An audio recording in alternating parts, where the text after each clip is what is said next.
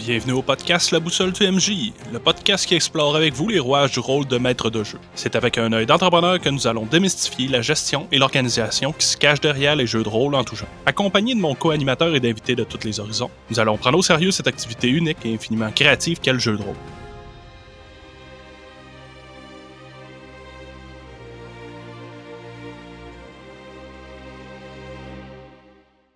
Bonjour les rôlistes, cette semaine on débute une nouvelle série d'épisodes sur le game design en GN. Les épisodes de cette série seront possiblement pas diffusés tout de suite, restez quand même à l'affût. Mais avant de commencer, j'aimerais prendre quelques secondes pour remercier tous ceux qui laissent des commentaires écrits sur iTunes, qui partagent ou qui s'abonnent sur Spotify. Merci beaucoup. Puis si c'est pas déjà fait, mettez le podcast sur pause, allez sur l'application que vous utilisez, descendez euh, jusqu'en bas, laissez-nous des étoiles puis un commentaire écrit. S'il vous plaît, ça nous aide beaucoup. C'est quand même très important pour nous, puis ça va aider à faire connaître le podcast auprès des autres auditeurs. Sans plus de transition, je vous présente l'épisode 6. Salut Jimmy. Hey, salut Mick. Cette semaine, on commence une série que je suis quand même assez fier de commencer dans le fond, c'est la création d'un grandeur nature, le game design. Oui, ben en fait, l'idée de base, c'est que tous les deux, on s'est réunis pour faire ce podcast-là parce que on s'est connus en GN, on aime les grandeurs nature, on aime le roleplay. Ce qu'on voulait faire, c'est partager toutes nos expériences avec les gens parce qu'on sait que c'est difficile de lancer un GN. L'idée de cette série d'épisodes sur le game design, c'est un, faire connaître le terme game design, le faire découvrir aux gens et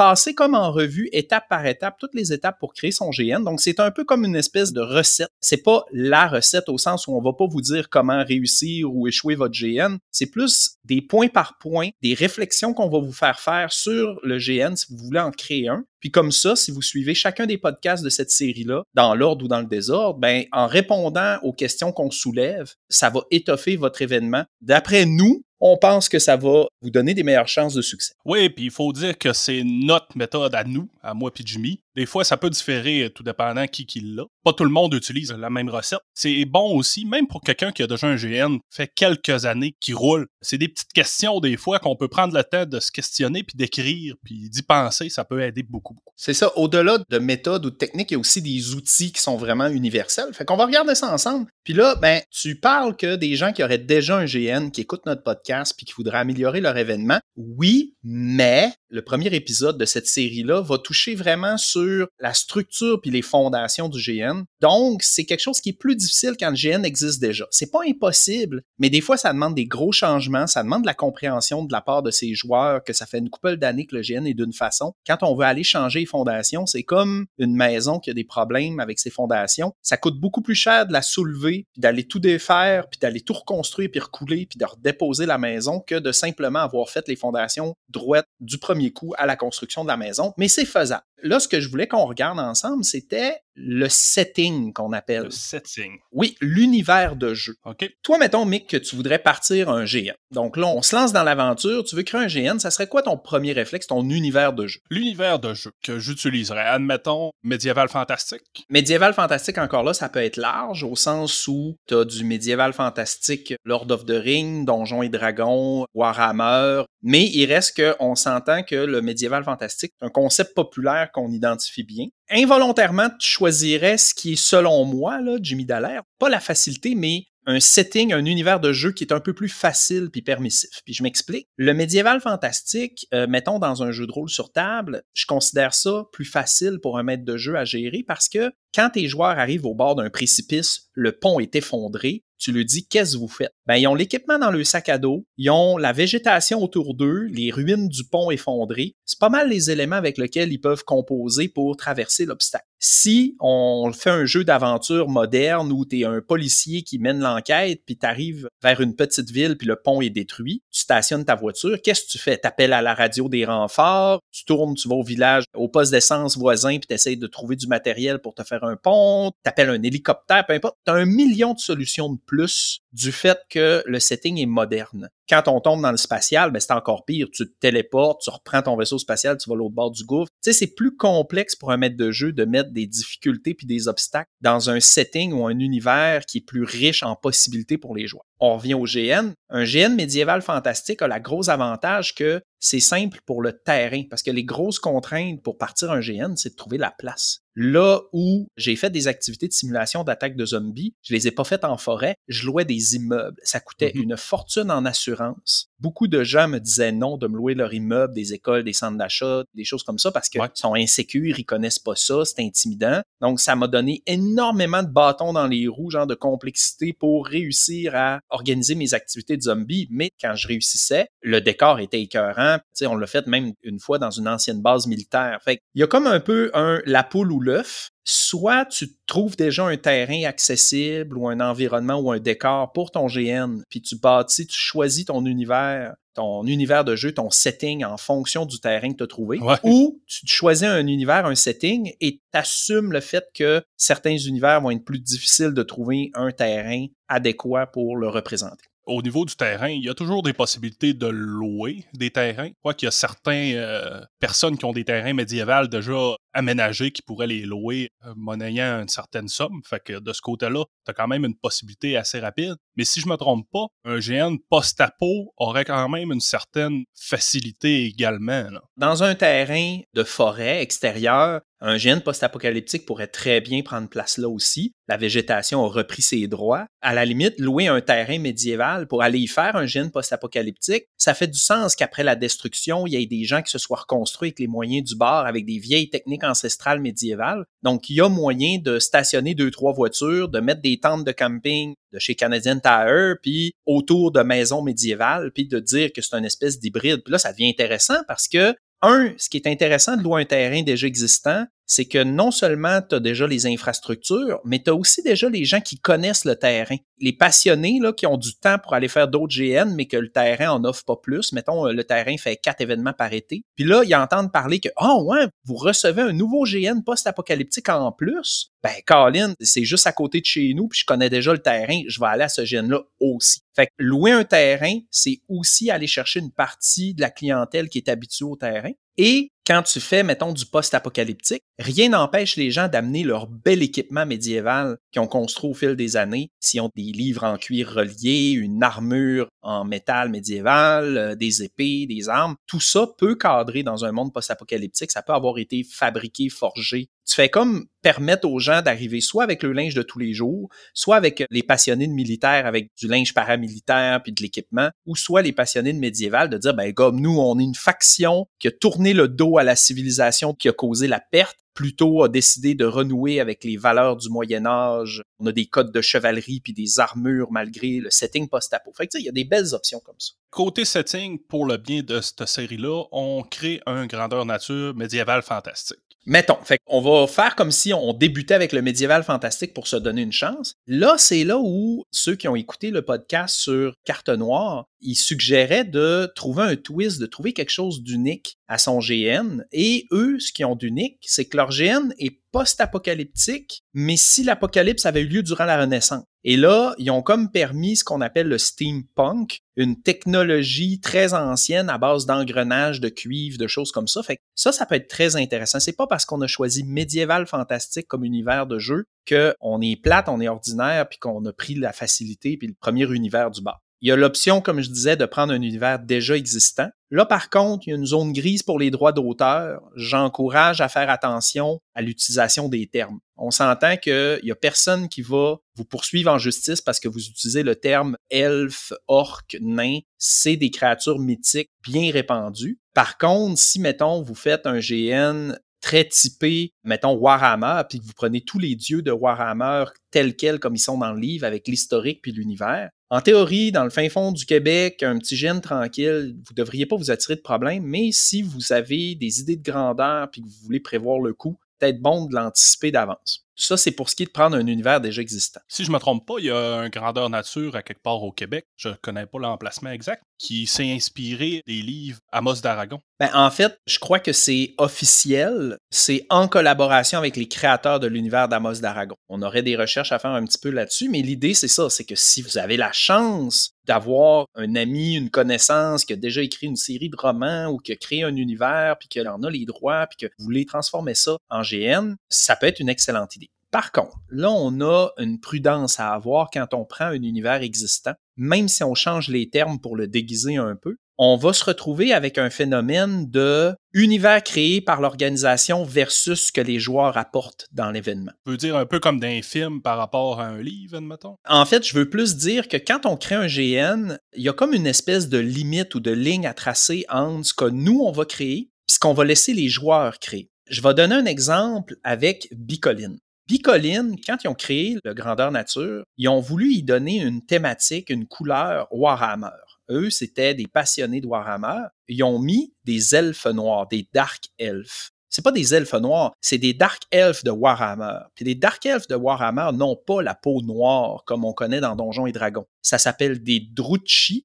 Et euh, souvent, ils vont comme avoir des symboles, des marques, des tatouages dans le visage. Et c'est des elfes déchus qui se sont alliés à une espèce de dieu mauvais. Donc l'idée, c'est que les gens qui ont fondé Bicoline sont arrivés avec cette idée-là que les Dark Elves, les Druchis, c'était ça. Mais quand ils ont ouvert les portes, il y a des gens qui sont arrivés déguisés en elfes noirs. En elfe noir de Donjon Dragon, la peau noircie avec du maquillage, les Illitiri qu'on appelle, le nom officiel, ou les Dros en termes de Donjon Dragon. Donc, les Dros ou les Illitiri sont arrivés et là, il s'est créé un espèce de phénomène où il y a eu plus de joueurs intéressés à jouer un elfe noir à la Donjon et Dragon avec le maquillage que de jouer un Dark Elf à la Warhammer avec juste les dessins de tatouage dans le visage pour représenter avec les oreilles pointues puis la peau normale. Et là, ceux qui jouaient des elfes noirs à la Donjon et Dragon se sont mis à dire que les Dark Elves, parce que veut, veut pas, il y a des joueurs qui jouent encore des Dark Elves, ah, ça, c'est une race inférieure, c'est des esclaves, c'est des ci, c'est des ça. Là où ceux qui jouaient des Druchis étaient pas d'accord, c'était eux autres les premiers qui étaient rentrés sur le terrain à l'origine. Fait qu'il y a eu une espèce de conflit en jeu et hors jeu entre ces deux races-là. Je ne sais pas à l'époque, parce que ça remonte à il y a des années, puis j'étais pas là à l'époque. Je ne sais pas comment ça a été géré par les organisateurs, mais ce que je recommande aux gens qui nous écoutent, si vous partez votre GN, posez-vous la question quelle marge de manœuvre créatrice vous allez laisser à vos joueurs versus qu'est-ce qui est, ben c'est de même, c'est ça, puis en dehors de ça, on ne le permet pas il y a une ligne à tracer. C'est vrai que les joueurs, des fois, ils arrivent avec des idées. J'aurais pas pensé qu'il y avait une différence. Pour avoir euh, joué un petit peu à Warhammer quelques fois, je pensais que l'univers se ressemblait beaucoup entre Donjon Dragon et Warhammer au niveau des races. On en retrouve les noms, mais j'ai jamais vraiment lu l'histoire en tant que telle. Possiblement que j'aurais mieux compris, comme tu viens de dire, euh, la différence entre les deux. Là. Ça peut être intéressant justement pour les joueurs avant d'entrer dans un GN d'aller s'informer sur le site officiel à quel point leur univers de jeu, leur setting puis leur décorum est strict ou ouvert. Tu parles de ça. Petite anecdote personnelle, j'ai déjà été dans une grandeur nature où ce que les races avaient toutes été créées par le maître de jeu. il n'y avait rien qui ressemblait à ce qu'on voit normalement, les orques et les choses comme ça. Puis là, ça donne qu'il fallait se peinturer en bleu pour cette race-là. J'ai tellement équipé ma tente de peinture. quand tu rentres, t'as chaud, là, il y en avait partout, partout, partout on a fini par tanner un peu. Sans le vouloir, je pense qu'on a comme forcé un petit peu le grandeur nature à essayer de changer, mais ça n'a pas fonctionné. Fait qu'on a changé de personnage au final. c'est là que c'est intéressant, puis ça tombe exactement dans le game design parce que les organisateurs de GN pourraient décider de créer des races. Mais ils doivent prendre conscience que s'ils mettent à la race des pouvoirs, des habilités uniques à la race, il va y avoir des joueurs qui vont choisir cette race-là que pour les habilités. Fait que si en plus ils mettent une culture, un comportement à la race, ben là, il y a des joueurs qui vont avoir choisi la race pour les habiletés qui ne vont pas bien jouer le comportement de la race parce que le comportement lui tombe ses nerfs. Tu as des joueurs qui vont jouer la race pour jouer le comportement, mais que les habiletés vont les décevoir. En plus tu mets une obligation de type de costume ou de maquillage, ben justement là, tu viens comme de changer la donne. C'est ce qui explique que, exemple, je reprends l'exemple de Bicoline, il y a un des 15 royaumes qui est supposé être un pays d'elfes noirs, mais sur le terrain, sur 3000 joueurs, il y en a peut-être 20 qui jouent des elfes noirs, puis en une semaine, ils sont pas maquillés pendant 7 jours non-stop, 24 heures sur 24. Faut prendre conscience que en game design, aller jouer avec les particularités d'une race, que ce soit avec les obligations de maquillage, ça va avoir un impact sur la quantité de cette race-là qui va y avoir, comment elle va être représentée par les joueurs. Ouais, puis surtout si toi, dans ton idéal de grandeur nature, tu aurais besoin d'un peu de disparité, que chaque race soit bien représentée, il faut que tu penses à ça. Là. Possiblement, à cause du maquillage, ça se peut qu'il y en a qui soient réticents à en faire.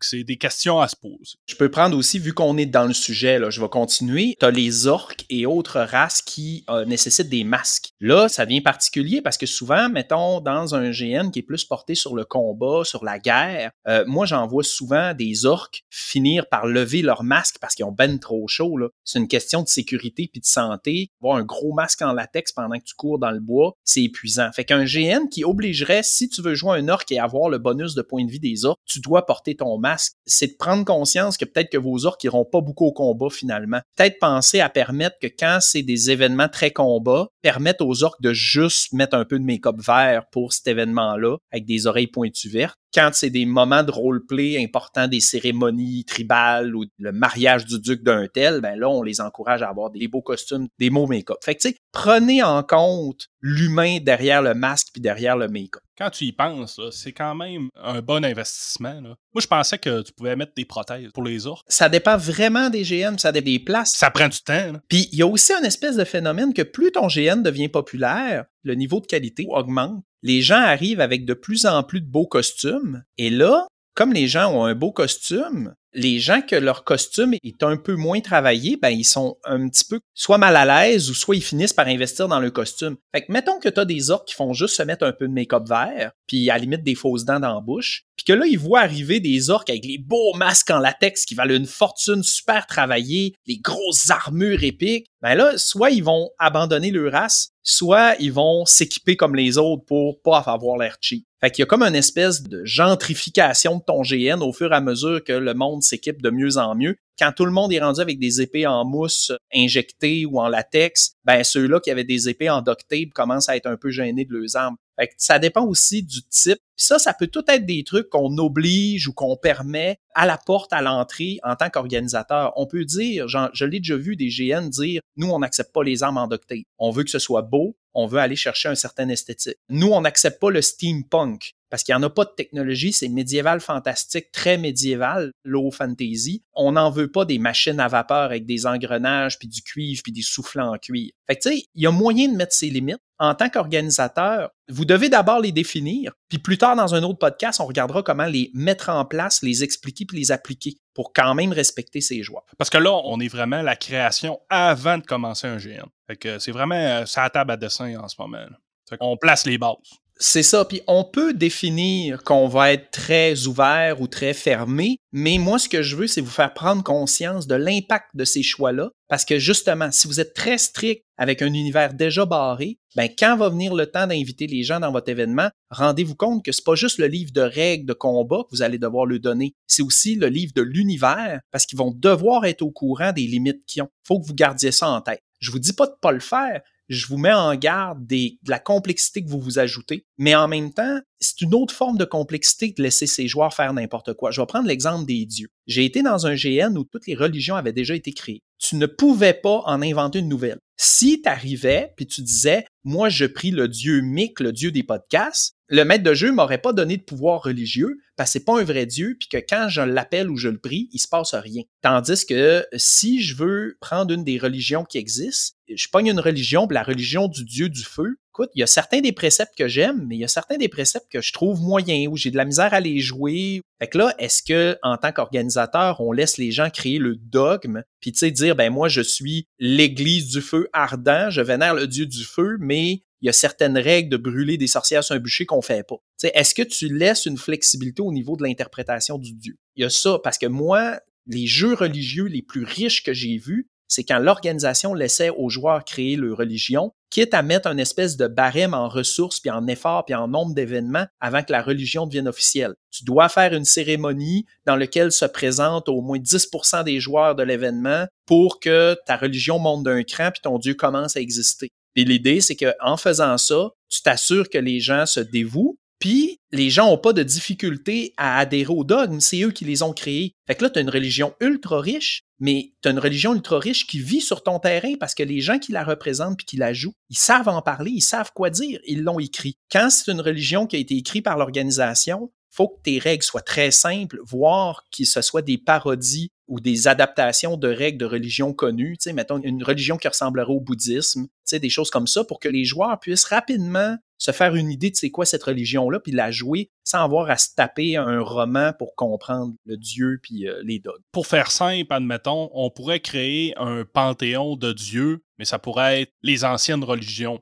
Mettons. Fait qu'on pourrait prendre, mettons, les douze dieux grecs les plus connus, changer le nom, puis mettre dans la description Gargus, c'est l'équivalent de Zeus dans notre jeu. Donc, faites comme si vous vénérez Zeus, le dieu de la foudre, mais il s'appelle Gargus. En faisant ça, tes joueurs qui rentrent sur le terrain tout de suite savent comment le vénérer. Ils savent que c'est un dieu bon vivant, qui aime courailler, qui trompe sa femme, puis qui tire des éclairs avec une grosse barbe blanche. Paf, c'est réglé. Fait que, tu sais, il y a moyen de jouer avec l'élasticité comme ça parce que si tes joueurs rentrent sur ton terrain puis qu'ils disent, moi, je veux jouer un elfe, mais que toi, dans ton monde, les elfes, c'est des créatures tribales un peu idiotes, cannibales, euh, sauvages, ben, le monde, ils vont comme, euh, non, moi, je suis habitué de jouer mon elfe comme délicat puis habile aux arcs puis non, non, pas dans, notre monde, les elfes sont bourrus, ils ont une grosse barbe. Ben là, tu viens comme de brouiller les cartes ça se peut que tes joueurs embarquent pas ou arrive avec leur propre concept puis fausse la donne. Pour finaliser les filtres, je vois ça comme des filtres un peu. Possiblement pour quelqu'un qui se retrouve sensiblement à la même place que Belenos, là, admettons, là, en plein milieu du Québec, tu peux te permettre de filtrer beaucoup à l'entrée les armes, les races, puis tout ça, sans que ça dérange. Pour quelqu'un qui est plus à l'extérieur, admettons, faut que tu considères ça quand même un petit peu plus sévèrement. T'as pas le choix de regarder, dire, bah, tu sais, je vois-tu avoir des joueurs? Ouais, ben c'est ça. C'est que plus tu accès à une grosse quantité de joueurs, plus tu peux te permettre de faire de quoi de pointu puis niché qui va intéresser seulement une portion des gens puis te dire, ben regarde, les gens qui aiment mon GN de cette façon-là, ils viendront. Ceux qui aiment pas ça, ils viennent pas. Puis là, c'est pas à porte même qu'il faut que tu le dises. Il faut qu'ils sachent avant de se pointer à l'événement. Là faut vraiment que ce soit clair dans ta structure. Tandis que quand ton GN est plus loin, que tu t'attends à avoir plus de difficultés à avoir des joueurs à cause de la quantité de population environnante, ben là, il faut que tu penses à peut-être être plus ouvert, plus réceptif. C'est ça qu'il y a de beau avec le GN, puis surtout le grandeur nature. Les gens sont extrêmement créatifs. Ne vous privez pas de les laisser être créatifs. Vous voulez établir trois religions de base parce que c'est l'univers dans lequel vous voulez jouer parfait, mais essayez d'être ouvert s'il y en a qui veulent amener des versions de ces religions-là ou des nouvelles religions, parce que ça va juste enrichir votre événement, ça va attacher vos gens, ils vont sentir qu'il y a une partie de l'univers qui leur appartient, qui ont aidé à créer, puis ça, ça va faire que ça va être des joueurs récurrents pendant des années.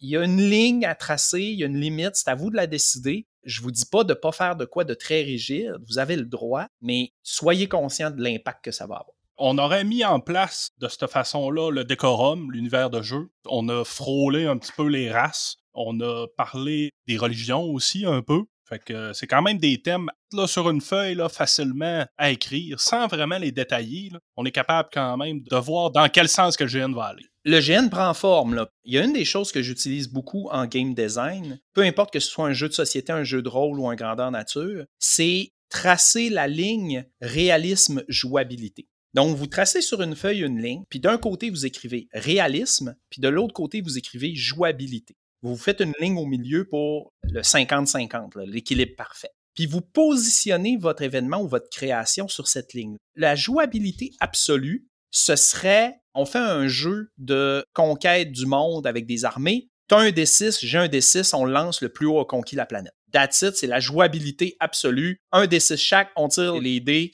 le plus haut gain. Le réalisme absolu, ce serait on fait un jeu militaire de guerre de conquête du monde et tu dois avoir un vrai tank si tu vas avoir un tank dans le jeu. Tu dois tirer des vraies balles, puis tu dois conquérir la vraie planète pour pouvoir dire que tu as conquéri la planète. C'est des exemples absurdes, mais c'est pour vous faire comprendre que le réalisme, c'est être le plus proche possible d'une simulation de la réalité, puis la jouabilité, c'est être le plus simple possible, puis le plus clair possible dans les règles à quoi ça va ressembler à aller mettre quelque chose sur cette ligne-là? Mettons qu'on parle du jeu Monopoly. Le jeu du Monopoly, c'est de l'achat de terrain, de la construction de maisons puis d'hôtels, de la propriété, mais c'est vraiment proche de la jouabilité. Il serait vraiment du côté jouabilité parce que tu tires 2D, tu te déplaces sur une case puis tu achètes une maison puis that's un jeu comme, mettons, SimCity ou City Skyline, qui sont des jeux vidéo qui simulent une ville, où là, il faut que tu mettes tes égouts, il faut que tu mettes ton électricité, il faut que tu crées des zones industrielles, il faut que tu gères ton trafic, tu peux avoir des incendies, tu dois avoir des casernes de police, tu dois mettre des écoles, des parcs.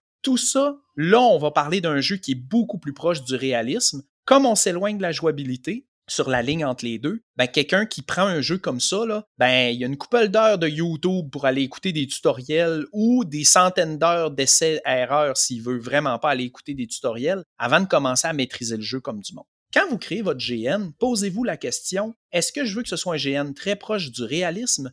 Ou de la jouabilité? Ça, c'est une question à se poser. Fait que mettons qu'on continue avec notre idée, mais toi puis moi, on s'est dit qu'on allait faire un GN médiéval fantastique on a décidé de quelques races de base, mais on s'est dit que nous, on allait être ouvert aux nouvelles races. On s'est décidé de un ou deux ou trois dieux de base, ou mettons, on s'est dit on va prendre un panthéon de dieux pharaons d'Égypte, Ra, Set, Bastet, mais on va le changer le nom, puis comme ça, les joueurs vont avoir une petite recherche Wikipédia sur le vrai dieu historique, puis ils vont avoir une idée, puis on n'aura pas eu trop de création. Fait que mettons qu'on s'est décidé pour ça. Maintenant, il faut choisir où on met entre réalisme et jouabilité notre événement. C'est vrai que c'est embêtant, ça. Mais euh, j'aurais tendance à dire qu'un GN se place un petit peu plus du côté réaliste que du côté jouabilité. Euh, oui, puis non. Il peut être complètement d'un extrême ou complètement de l'autre. Un GN jouabilité, là, vraiment le GN le plus jouabilité possible, ben, tu vas permettre aux gens de jouer des orques, des titans, tu vas lui permettre de jouer n'importe quoi, puis c'est pas grave si les armes sont en mousse, c'est pas grave si tu joues un voleur puis que tu as juste un gilet à coton ouaté puis tu mets ta capine qui a un logo de heavy metal, on va s'imaginer que tu es un voleur en cap. C'est pas grave si ton arme en mousse est faite en tape, on va s'imaginer que c'est une vraie. Puis c'est pas grave que tu fais pas 15 pieds, on va s'imaginer que tu un géant, on va te mettre une affiche dans le cou marqué je suis un géant, puis le monde front semblant en te regardant de haut. Ça ça va être dans le jouabilité. On va sacrifier le fait que ça a l'air vrai en échange, puis ça, les GN avec des chats où là, tout le monde doit arrêter. Les GN où, dans un LARP de vampire, le personnage a une apparence surnaturelle incroyable, où le personnage dit ben moi je suis une femme, mais en fait il est un homme puis il se met dans le coup une pancarte avec la photo de faut que tu fasses comme si je ressemblais à ça. Il en existe des GN comme ça. Ça c'est des GN qui sacrifient le réalisme pour aller à fond dans la jouabilité, des règles, qui expliquent, qui permettent de faire à peu près n'importe quoi de fou. C'est dans ce genre de GN-là que tu vas avoir un membre de l'organisation qui va arriver avec une pancarte dans le cou marquée dragon, qui va faire Rah! puis qu'avec son épée, il va te dire coup de griffe 3, coup de griffe 3. Il a été du côté de la jouabilité. C'est tout à fait correct. Fait que toi, si tu avais à choisir vers où tu irais pour ton GN? J'irais du côté plus réaliste. Réalisme très sévère ou réalisme lousse? Non, admettons, quelqu'un voudrait faire un géant dans le grandeur nature, ben, ça y prend des échasses. Fait que ça, c'est quelque chose qu'on appelle What you see is what you get. C'est un terme qui est utilisé à plusieurs sauces, mais dans le monde du GN, What you see is what you get. Tu dois être le plus proche possible de l'apparence de ce que tu veux être. Exemple, tu veux jouer un monstre, va falloir que tu aies des échasses pour être beaucoup plus grand, beaucoup plus haut. Puis, on veut pas les voir, tes échasses en bois. On va vouloir que ton pantalon de monstre descende jusqu'en bas de tes échasses ou qu'autour du bas de tes échasses, il y ait des gros pieds en mousse pour simuler. Un autre exemple, c'est les jeux de rôle qui permettent de jouer des nains. Souvent, les gens vont avoir la grandeur de n'importe qui d'autre. Ils ne lui demanderont pas de se mettre à genoux. Ils vont lui demander d'avoir une grosse barbe, par exemple, pour les hommes. Puis, tu sais, souvent, ils vont se faire des grosses barbes en laine tressées pour aller représenter le nain. Quand tu vois quelqu'un avec une grosse barbe en laine, dans ta tête, ça fait c'est un nain, c'est pas juste un gars ordinaire avec une grosse barbe. Mais tu dis ça, mais j'ai déjà vu un déguisement. La personne a, à partir de son pied, a fait comme un dessin d'une canette, puis le pied était plus haut. T'avais l'impression que le nain était comme sur des canettes pour être à la grandeur que l'être humain est. Oui, ou sur des, barils. Ah, c'était euh, parfait, c'était parfait ça peut être une option, mais l'idée, c'est ça, c'est que si tu veux pencher vers le réaliste, tu vas dire what you see is what you get. Donc, ce que tu vois, c'est ce que t'es. Ben, ça fait en sorte que dans ton GN, t'assumes qu'il n'y aura pas de dragon. Il n'y aura pas de gelée gélatineuse, à moins que tu te fasses avec des bâches de plastique, une espèce de monstre de gelée gélatineuse que tu le déplaces en forêt.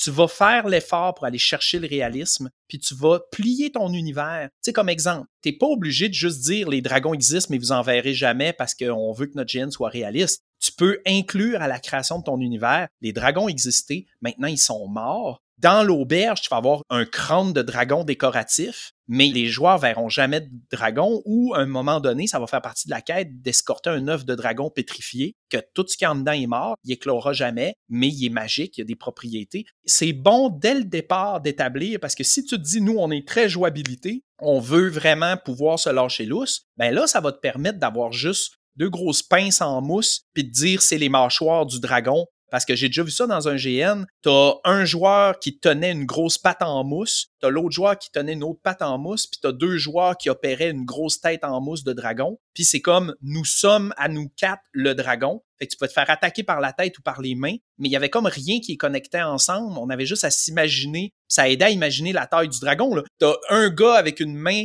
à douette, un gars avec l'autre patte à gauche. C'est que tu te dis le dragon est entre les deux, là, puis t'as la tête entre les deux qui tenait à bout de bras. Ou j'ai déjà vu aussi, il mettait une lumière au bout d'un bâton, puis il disait c'est un petit feu follet. Puis quand il te touchait, il te faisait des dégâts. Mais toi, tu pouvais pas attaquer le bâton ou le gars qui tenait le bâton. Il fallait que tu attaques le feu follet au bout du bâton. Fait que, tu sais, faut trouver sa ligne, puis quand on la décide tôt, ça nous permet de l'inclure, de l'incruster dans notre concept, puis dans nos fondations de notre jeu. Je l'ai vécu, moi, mais d'un côté avec les chauves-souris, mais les gars étaient tout habillés en noir, puis le bâton était noir. Fait que tu voyais juste la chauve-souris qui était d'une couleur plus brune un peu. Ça aidait quand même un peu. Mais comme tu dis, ça vient plus du côté jouabilité à ce moment-là mais c'est faisable. Tu sais, c'est plus proche du centre. C'est qu'on va faire des sacrifices de réalisme pour permettre des scènes de jouabilité intéressantes. Et on va faire des sacrifices de jouabilité, genre, il n'y aura pas de vrai gros dragon, pour aller chercher du réalisme que, ben, on n'est pas capable d'en faire un costume de dragon, il n'y en aura pas. Il n'y aura pas de gros golem de pierre de 8 pieds jusqu'au jour où notre GN soit assez gros qu'on ait quelqu'un de crinqué qui se fabrique un énorme costume de golem de pierre en mousse. Là, il y aura des golems de pierre. Il y a cette espèce de ligne-là que je recommande de tracer très tôt dans le projet. Mais ça t'empêche pas euh, quand même de vaciller un petit peu autour de ton choix. Admettons que tu es directement sur la ligne, tu peux quand même te promener entre les deux. Une des recommandations que je vais faire pour les gens qui veulent partir un événement, un GN, ça va être la flexibilité. Restez flexible. Plus vous allez être rigide, moins vous allez pouvoir vous adapter à ce qui vous arrive mais vous devez quand même avoir une certaine rigidité au niveau de vos objectifs puis de votre mission. Vous devez décider quelle expérience vous voulez faire vivre aux joueurs. Un bon exemple, quand on a parlé avec Carte Noire, eux, c'est un jeu de survie d'horreur. Fait que si à un moment donné, les joueurs, ils rient trop, ils ont trop de plaisir, puis ils bouffonnent, puis ils font les clowns parce que t'as des joueurs qui sont arrivés déguisés en fou du roi, puis en saltimbanque, puis ils mettent le party, puis tout le monde les aime bien, ben là, t'as un choix à faire. Est-ce que tu essaies de ramener à l'ordre que c'est un jeu d'horreur, puis t'essayes, soit au niveau du jeu puis de l'histoire, de mettre des scènes horrifiantes, soit au niveau hors-jeu, d'aller rencontrer les joueurs puis dire, vous pétez un peu l'atmosphère qu'on essaie de créer, ou est-ce que tu l'acceptes puis tu crées comme une fois par année, on va faire un événement parodique de notre propre événement. Ça va être comme un moment de folie dans notre monde de survie où ça va être un peu plus goofy ou tranquillement, pas vite, tu prends le virage d'un GN beaucoup plus humoristique puis beaucoup moins sérieux. Fait que tu sais, est-ce que tu as un objectif clair puis tu t'y tiens? Ou est-ce que tu t'adaptes à ta clientèle? Parce que si tu te rends compte que tenir ton GN d'horreur de survie, ben tout ton monde va quitter parce que c'est plus ça qu'ils veulent faire, versus si tu veux te donner une certaine souplesse pour garder tes joueurs, ou si justement parce que tu vois que tu as de plus en plus de joueurs qui veulent être goofy, tu les laisses rentrer, puis tu t'adaptes à eux, puis tu perds tes fans de base qui sont là avec toi depuis le début. C'est tout le temps d'être attentif, compréhensif, mais plus vous vous posez de questions puis vous établissez des choses au départ, plus vous allez avoir les pieds bien ancrés, solides pour prendre des décisions à savoir est-ce que vous brisez une de vos propres règles? Est-ce que vous modifiez une de vos règles? Ou est-ce que vous y tenez mordicus? Les décisions sont plus faciles à prendre plus tard. Si vos bases sont fragiles, que déjà au départ, vous n'étiez pas sûr si les dragons existaient ou pas, vous n'étiez pas sûr si les elfes étaient obligés d'être nobles ou pas, si vous avez laissé trop de choses floues, vous allez vous faire bardasser par les joueurs qui arrivent avec le million de concepts, puis vous aurez comme rien à vous accrocher si euh, finalement vous changez d'avis, vous aimeriez ramener ça vers une direction. Vous allez être emporté dans le courant, vous n'allez rien avoir à laquelle vous accrocher pour vous tenir. Faites des bases claires, des bases solides. Pour résumer quand même un petit peu tout ça, là, tenez quand même pas la laisse serrée. Laissez un peu de lousse à votre grandeur nature, mais définie. Ben, ayez une laisse, mais laissez du lousse. Parce que si vous n'avez pas, si vous laissez tout le monde faire ce qu'ils veulent, vous n'aurez pas de laisse à laquelle vous accrocher pour resserrer un peu la bride. Tandis que si votre laisse, c'est pas une laisse, c'est une chaîne, ben, il y a du monde qui aimera pas votre GN, ils viendront pas parce que c'est trop rigide, c'est trop strict. Je peux pas faire le dieu que je veux, je peux pas faire la race que je veux. J'avais un bon concept, une bonne idée, mais les maîtres de jeu arrêtent pas de me bloquer dans tout parce que c'est pas leur vision, c'est plate, je m'en vais. C'est pas nécessairement de même partout. Puis ça se peut que dans votre région, là où vous créez, au contraire, ils aiment ça de même, puis ils veulent vivre. Mettons, des gens disent, on veut un GN de Star Wars, on s'est trouvé un pit de sable, puis on a reproduit un peu à la Tatooine, puis que t'as quelqu'un qui arrive à la Star Trek avec son petit communicateur, puis là, Scotty, téléportation. Ben, il vient de péter le fun de tout le monde. On était du Star Wars, pas du Star Trek. T'as pas d'affaires ici. il y a des respects à avoir, puis tout ça, si vous l'établissez tôt, ben vous allez vous fidéliser une clientèle qui aime votre style, vous allez vous équiper en équipement puis en infrastructure qui colle à ce que vous avez fait comme choix, puis tout va mieux aller. J'aimerais en profiter pour glisser sur un autre élément, les noms compliqués. Pendant qu'on est à créer notre GN médiéval fantastique, quand même plus tourné vers le réalisme, là, que faut des échasses pour être un géant, là, on a une question à se poser. Nos géants, est-ce que c'est des géants? Est-ce que c'est des Gurbark? Ou est-ce que c'est des Shaftaklandan? que là, personne n'est capable de leur prononcer, mais moi, je suis pas capable de leur prononcer. Quand on crée son univers, faut être conscient que les joueurs, le personnage vivent au quotidien toute leur vie dans cet univers-là, mais que le joueur met son costume puis joue le jeu seulement un petit nombre de fois dans son année. Fait que si vos noms sont trop compliqués, ben les joueurs vont les oublier ou vont pas les adapter. Mais si vous n'avez pas de nom compliqué dans votre GN, que tout s'appelle juste Dieu du feu, la race des orques, puis le village d'à côté, ben il manque de couleur, votre GN va manquer d'identité. Moi, ce que je recommande, c'est faites les deux. Dites Bargak, le dieu du feu, tout le monde au début qui rentre dans le GN vont l'appeler le dieu du feu. Puis dans les textes, ça va être écrit Bargak. Puis là, les gens, tranquillement, pas vite, les anciens vont se mettre à dire Bargak. Puis là, ils vont dire genre Au nom de Bargak, il fait donc bien froid ici. Puis là, les jeunes vont dire Bargak, c'est qui ça? Mais c'est le dieu du feu! Ah oui, dieu du feu, je l'ai lu dans le livre de règles en rentrant. Ah ouais, d'accord, oui, gloire au dieu du feu. Fait qu'en mettant les deux, en mettant toujours comme un nom simple puis un nom médiéval avec des G puis des K, là, ben, vous permettez à vos joueurs, à vos vétérans de créer une maîtrise de votre univers qui fait qu'ils sentent qu'ils connaissent puis qu'ils maîtrisent votre univers. Ils connaissent les termes, ils connaissent les anciens monarques, le nom de l'ancienne lich dans son temple. Puis les jeunes joueurs, les nouveaux joueurs qui viennent de rentrer dans votre événement vont pouvoir rapidement comprendre ah, OK, ça c'est la lich mort-vivant, OK, ça c'est le puits de mine OK, tranquillement, pas vite, ils vont pouvoir interagir avec les vétérans, puis les vétérans vont pouvoir leur enseigner les termes. Fait que non compliqué, essayez d'y mettre un nom simple. Mettez un nom compliqué puis un nom simple à la plupart de vos trucs. Ça va donner une chance à vos nouveaux, puis ça va attacher vos anciens. Ça s'applique aussi aux noms de ville puis aux emplacements. Ce que j'avais déjà vu dans une game de Donjon Dragon, la personne souvent donnait le nom assez complexe de la ville, mais il y avait souvent quelque chose de marquant par rapport à cette ville-là que tu étais capable de te rappeler. Là. Admettons, euh,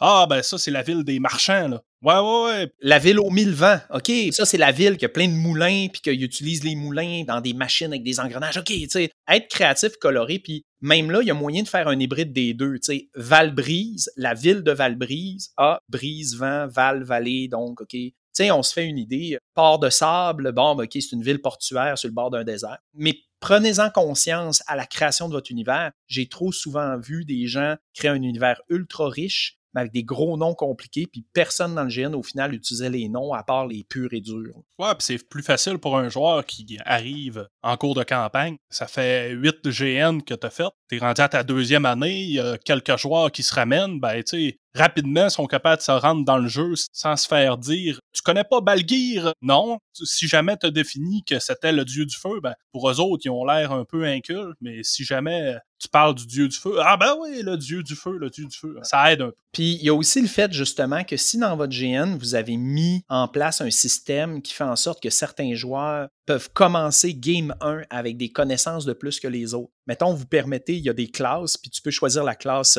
érudit ou sage ou magicien. Ben, si vous avez défini clairement votre univers, puis l'historique de votre univers de jeu, mais que vous donnez ça, puis que c'est une brique, ben, le joueur qui a décidé de jouer un sage ou un mage ou un érudit, ben, il s'en servira pas de votre lore. Il est ben trop massif, il n'a pas eu le temps de l'étudier. Tandis que si il y a des mots-clés simples, dieu du feu, dieu du vent, puis que à la limite, il va justement parcourir le lore que vous lui avez donné à l'entrée, il voit des points clés, ben là, il va pouvoir avoir l'air d'un vieux sage. Ah oui, le célèbre dieu du feu, attendez, son nom m'échappe, puis là, il fouille dans son grimoire, puis il leur dit, tu sais. Tout ça, c'est des trucs que je recommande de penser très tôt. Fait que si on résume cet épisode 1 du game design de GN, le setting, c'est l'univers de jeu dans lequel votre événement va tenir place votre setting peut être tiré de romans, de rives, de séries télé. Il peut déjà exister des bases. Vous pouvez prendre des bases et changer les noms. Donc dire, ben moi, je vais faire un GN à la Donjon Dragon, mais Corellon, le dieu des ailes, je vais lui donner un autre nom. Il y a moyen de recréer complètement un univers à partir de zéro, mais rendu là, vous devez prendre en considération que les joueurs qui arrivent, ils n'auront pas nécessairement le temps ou la capacité d'absorber toutes les infos, auquel cas je vous recommande de prendre des trucs qui sont évidents puis habituels pour tout le monde. Tu Dieu des ténèbres, un Dieu des ténèbres, il est méchant en théorie. Après ça, on y trouve un nom cool. Donc ça, c'est des choses à penser. Ensuite, vous devez tracer une ligne si vous voulez que votre événement soit porté sur le réalisme ou la jouabilité, où il se situe entre les deux. On recommande de choisir son univers en fonction de son terrain ou d'assumer que si on choisit l'univers en premier, il va falloir trouver un terrain adéquat. Et vous devez tracer la ligne du décorum, à quel point vous allez être sévère sur le look puis l'apparence que vous voulez que ça cadre dans votre univers. Là, le décorum, il y a deux façons de l'approcher, selon moi. On peut être sévère sur le décorum, sur la qualité puis l'apparence, mais être ouvert à ce que les gens arrivent avec de la nouveauté. Donc, exemple, il n'y a jamais eu d'Omra dans mon GN, il n'y a jamais eu de Skaven. Il y a un joueur qui arrive avec un très beau masque d'Omra, avec le costume en haillon, puis les potions, puis les fioles qui allument dans le noir, puis il est vraiment motivé, puis il aimerait jouer son Omra dans mon GN. Je vais te le permettre, puis on va créer la race de ton Omra le décorum narratif est souple et flexible, mais le décorum d'apparence est sévère. Si tu veux jouer un Omra, faut que tu aies le masque. Tu peux pas juste dessiner trois moustaches de chaque bord du nez puis parler en sortant les dents d'en avant en disant je suis un Omra. Je veux que tu aies un masque en latex pour pouvoir dire que tu es un Omra. Fait que tu sais, ça, c'est deux lignes différentes que vous pouvez tracer pour votre décorum à quel point votre univers est rigide à l'entrée de nouveautés et à quel point vous exigez une qualité en apparence. Puis ça, tout ce que je dis là peut fluctuer au fil du temps. C'est juste qu'en le définissant tôt, ça vous donne des outils pour plus tard décider si vous le changez ou pas. Donc, plus votre GN avance, peut-être que vous allez commencer à mettre des règles de Hey les amis, là, euh, on commence la saison de GN, là, mais on vous le dit tout de suite, l'année prochaine, on va demander que tout le monde ait des armes en latex, on ne voudra plus d'armes en duct tape. Cette année, c'est correct, mais commencez-vous à vous préparer parce qu'il en reste plus beaucoup des gens qui ont des armes en. Puis nous, on s'est tout équipé en armes en latex pour nos PNJ. On aimerait que le GN monte d'une coche d'esthétique. Fait que là, tu l'annonces, tu laisses le temps aux gens de s'adapter puis tu changes ta décision. Fait que, ce que vous prenez comme décision au départ, c'est pas couler dans le béton. Vous pouvez jouer avec. Ça serait mes recommandations. C'est un brainstorm un peu. Là. sais, dans le fond, tu prends une page, puis tout ce que tu viens de décrire, normalement, sur une feuille, tu es capable de pas mal définir tes bases pour ton grandeur nature. On élaborera le tout euh, à la suite d'un prochain épisode. Là, c'était vraiment la base. Puis, en terminant, je vais vous lancer avec quelques petites pistes de réflexion. Vous aimeriez faire un GN futuriste, mais vous n'en avez pas de terrain cool avec un vaisseau spatial écrasé ou whatever. Ben, vous pourriez faire que votre GN futuriste tourne autour de la thématique de visiter et explorer une planète. Fait que là, à partir de là, ça explique pourquoi tu es dans la forêt. Le premier bâtiment que tu as créé, c'est un bâtiment qui ressemble à une navette posée ou à un campement un peu style euh, campement de colonisateurs explorateurs, avec des grosses caisses de marchandises, euh, avec un look métallique comme s'il venait d'un vaisseau spatial. Fait il y a moyen quand même de prendre quelque chose de futuriste puis d'y donner un lot. Après ça, vous aimeriez faire du moderne, mais vous n'avez pas le goût de vous promener dans la rue habillé en vampire ou en loup-garou, peu importe. Ben, il y a des salles privées qui se louent. Exemple, si vous voulez faire de la simulation de guerre, pensez peut-être à faire votre GN de négociation puis de roleplay dans un endroit. Et si vous avez un terrain de paintball, airsoft, si vous avez des infrastructures déjà existantes, vous prenez entente avec eux une journée tranquille où ils n'ont habituellement pas de clients, puis vous réservez leur site, puis vous faites vos événements de guerre puis vos combats modernes ou futuristes sur un terrain adéquat, puis vous dites que c'est la planète un tel ou la forêt un tel, peu importe. Il y a des façons comme ça d'aller créer une espèce de richesse dans les options. On n'est pas obligé de faire que du médiéval fantastique ou du post-apocalyptique, malgré que les terrains, c'est probablement le truc le plus limitant pour les créateurs d'un GN. Un jeu de rôle sur table, tu t'inventes l'univers que tu veux, mais un grandeur nature, il te faut le terrain qui va avec. Fait que c'est le défi, puis c'est une façon de revenir. Et en terminant, si vous faites un grandeur nature ou un LARP, comme on appelle, un live action role-playing game moderne de loup-garou, de vampire, de mafia, de ce que vous voulez, prévenez la police. ah oui? Ah oui, écoute, prévenez la police. Moi, j'ai eu à le faire il y a 15 ans, là où la police faisait comme Vous faites quoi? Puis qui comprenaient pas que je faisais une simulation d'attaque de zombies. Là, vous avez la chance que sûrement, il y a plusieurs des policiers qui vont en avoir fait des jeux de rôle ou qui vont comprendre c'est quoi, ou euh, OK, c'est comme un tournage de film, là. Mais prévenez-les, parce que là, anecdote, on avait inventé un jeu il y a des années, je pense, je dis 15 ans, mais je pense euh, il y a, 15-20 ans. On avait inventé un jeu qui s'appelait Complot X, où les gens étaient des espions. Chaque joueur recevait une enveloppe avec des missions. Mais là, j'ai des joueurs, eux autres, qui étaient vraiment dedans. Fait qu'ils ont mis juste un écouteur dans une oreille, ils se sont habillés en trench coat de la matrice, ils ont peinturé le gun en plastique à canette pour qu'il ait l'air le plus réaliste possible en enlevant les bouts orange, à l'époque où c'était pas illégal. Puis ils couraient dans la rue puis ces terrains de maison du monde dans la ville en ayant l'air de bandits. Moi, là, j'étais en train de coordonner l'événement avec des radioémetteurs, là. Puis là, je me tourne puis je vois une voiture de police en train de rouler ultra lentement ses flashs, avec à côté une policière en gilet pare-balles, la main sur le gun, qui fait du jogging à côté du char. Fait que là, on lève les mains, puis on fait non, non, c'est pas des vrais guns, c'est pas des vrais guns. Puis là, il a fallu lui expliquer, genre. Fait que ça m'est arrivé une fois, et depuis ce temps, chaque fois que je fais un événement qui a un accès vers l'extérieur, même médiéval, là, c'est bon d'informer les gens de votre municipalité, les services de police, que en fin de semaine, on fait un événement. Fait que ça se pourrait qu'une voiture qui passe sur le bord de la route voit dans la forêt un gars courir avec une épée deux mains. Elle est pas vraie, elle est en mousse. Fait que c'était mon anecdote. Ou juste euh, prévenir le dépanneur du coin aussi qui va peut-être avoir un achalandage. Euh. Inattendu. Écoute, autre anecdote, parce que là, tu m'ouvres la porte, là. On organise une simulation d'épidémie de zombies. Puis la règle, c'est que n'importe quel objet que tu tiens dans tes mains, s'il y a un zombie qui arrive, puis tu mets l'objet devant toi, le zombie est obligé de prendre l'objet, puis te l'arracher des mains. Là, j'ai fait des guillemets, je sais pas si vous l'entendez dans le podcast. Là. Ça l'a comme neutralisé. Fait que c'est une façon qu'on s'était donné que n'importe quel objet, une branche à terre, peu importe, pouvait servir. Le dépanneur, à côté de là où on faisait l'événement, s'est fait dévaliser tous ses manches à balai, ses mops. Il a vendu tout ce qu'il y avait qui pouvait ressembler à un bâton pour se défendre pour l'événement. C'est drôle. Là. Écoute, le dépanneur avait été vidé. Je tiens à préciser que c'était une petite municipalité. La municipalité avait 500 habitants, puis on était 250 joueurs.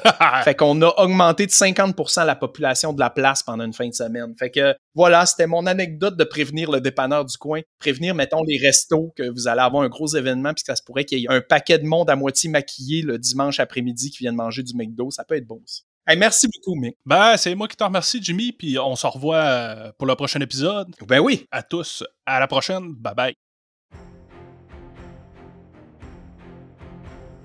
J'espère que vous avez apprécié cet épisode de la boussole du MJ. Rendez-vous sur iTunes ou toute autre application de podcast et laissez-nous une évaluation 5 étoiles.